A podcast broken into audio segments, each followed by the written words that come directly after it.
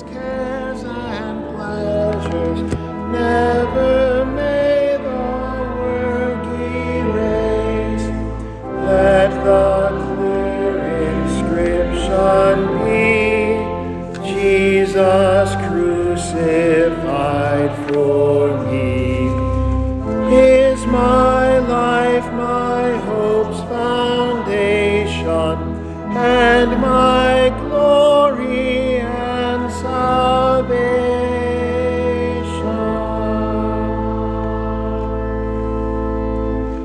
of Jesus, amen. Please be seated. In our epistle lesson tonight from 1 Peter chapter 3, St. Peter writes in verse 15, what we consider one of the proof texts behind um, or our motivation for a Christian apologetics, that is, making a defense for the faith that we have. As Paul says, But in your hearts regard Christ the Lord as holy, always being prepared to make a defense to anyone who asks you for a reason for the hope that is in you. So, Paul is encouraging us to always be prepared. If anyone should come to us and say, How can you believe this stuff about Jesus and what the Bible says and the afterlife and all these things? We are to have a reason for the hope that we have. And so, especially for unbelievers, we can learn plenty of very, very good and helpful defenses for the reliability of the Bible, the historical reality of Jesus. We can defend our faith against those who would bring a question. We can be prepared to make a reason for the hope that we have, the hope that the world does not, the hope that only the Lord can give. So we can make a we can have a reason for those who bring question to us from the outside. But what happens when the questions come from within ourselves? When maybe we start to feel a little hopeless or the devil comes and tries to bring us despair. Are you sure that you're saved? Yeah, sure, you can make a historical case that Jesus died, but did he really die for you? There really is a hell, and people do go there. So are you sure that you are going to heaven? Are you sure? Are you certain? Or are you hopeless? So, where do you look for certainty? Now, because we're physical and our human flesh, we want to look for some kind of physical evidence, some kind of measurable way to find certainty that we are saved. And so, the only thing we have to look at starts with the mirror. We look at ourselves, our lives. Have we been good enough? When you go to bed at night, or even worse, on the deathbed, when the devil brings his questions and accusations, and you sit there asking yourself, Have I been good enough to be sure? Am I certain that I'm saved? Well, look at your life, says the devil, says your own logic and reason, says your flesh. Has my life measured up to give me certainty? Has my sincerity of faith in my heart, I feel such a great sincerity of faith inside myself that leads me to live this wonderful outward Christian life before others? Or really, is it the opposite? As we look at our life, does our life bring us doubts to the certainty of our faith and doubts to the certainty of our salvation? We are physical and we want to look for physical certainty of our salvation. And Jesus knows that, but He doesn't want us looking at ourselves. So He specifically gives us something physical outside of ourselves.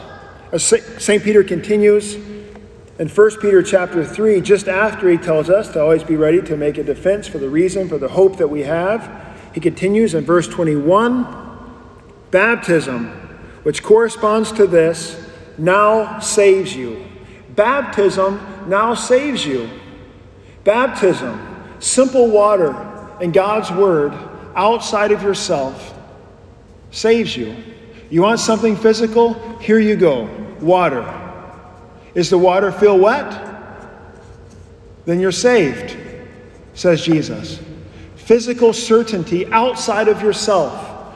So when we start to despair, when the devil brings us his reasons for doubt and we grow hopeless, and you start clinging for something physical, Jesus has given you something physical. Just don't look at your life because you're going to look at your life and only find evidence for despair and doubt. Jesus has given you something physical. He's given you His Word, He's attached it to water, holy baptism. He's given us His supper. Baptism now saves you, says Peter. Pretty clear. Wait a second, though. Pretty sure Jesus saves. If all the billboards across Missouri are telling the truth, Jesus saves, right? So is it which one is it? Does Jesus save or does baptism save? Well, yes. Jesus saves by his death on the cross. In fact, this is our theme. I started to get worried this week that people weren't picking up on the theme of our Lenten midweek services, so we changed the bulletin to make it quite clear in very large font Salvation won, salvation delivered. Tonight we're talking about baptism. You get the idea, giant pictures, right? Salvation was won by Jesus on the cross. He paid the price, He paid what we owe, He took our place. He saved us on the cross. He won salvation, but He didn't deliver it at the cross. You weren't there after all.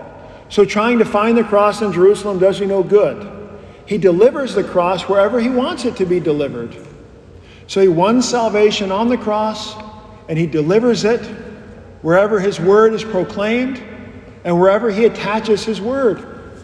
Tonight to Holy Baptism, Salvation is delivered in holy baptism, and therefore we can say with certainty, in a physical, verifiable way, you are saved because baptism saves you, says Jesus. He won it on the cross, He delivers it to us with certainty in holy baptism. Also, in holy baptism, as we heard in, in our gospel reading from tonight, from Matthew 28, He puts His name upon us. Putting your name on something is very important, especially with, with young children. You have art projects and they want to make sure. I mean, these, these snowmen all look terrible, but they know what their snowman looks like, and you can't get it mixed up. That's not my snowman, that's my sister's snowman. You can only tell the difference between the snowman by the name on the art project. You put a name on what belongs to you. And so God has put his name on us. We belong to him. Parents put names on their kids' shoes and coats and stuff so they don't get lost. And if they do get lost, we know how to find the owner. So God has put his name on us. So he finds us when we scurry off and finds us. Right? He's put his name on us. One more thing on the Lord's name, though. The Lord's name is different than our name.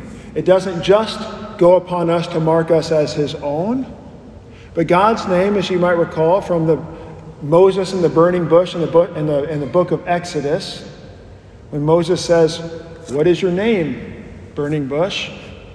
And he says, in the Hebrew, Yahweh, translated into the English, I am. Tell Israel, I am has sent you. God's name is, for us in English, the be verb, the simply being, existence. God is. His name is His presence. His name is His presence. So when God puts His name on something, He marks it as His own, but He gives something more. He actually locates His presence there. So in the Old Testament, for the, for the certainty of Israel, wondering where God is and does He love me, they can go down to Jerusalem, find Him at the temple, because God had told Solomon, build a temple, and so my name can dwell there.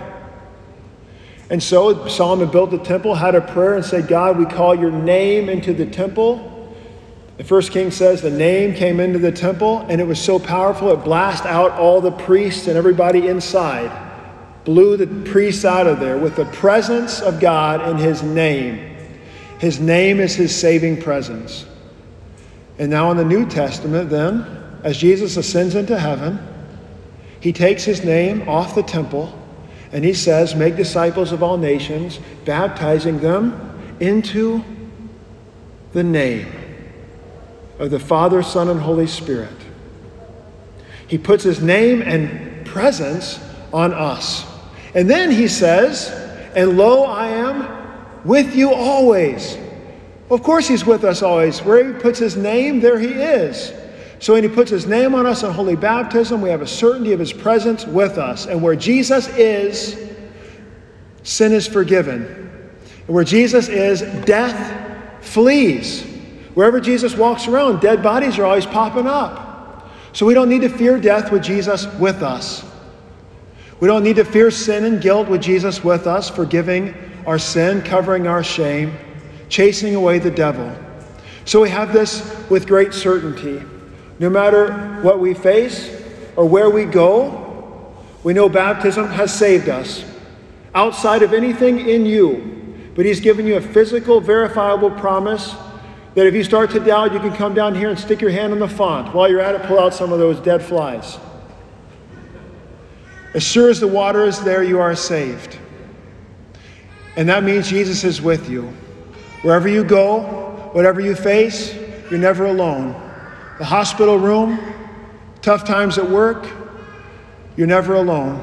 The Lord is with you and has overcome all that tries to bring you hopelessness. In the name of Jesus, amen. We stand.